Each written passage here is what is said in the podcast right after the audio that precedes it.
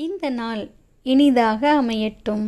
இன்றைய சிந்தனையில் உன் இலக்கை அடைய வேண்டும் என்றால் முதலில் நீ இரண்டு செயல்களை செய்ய வேண்டும். ஒன்று முயற்சி மற்றொன்று பயிற்சி. இந்த நாள் இனிதாக அமைய எங்களின் வாழ்த்துக்கள்.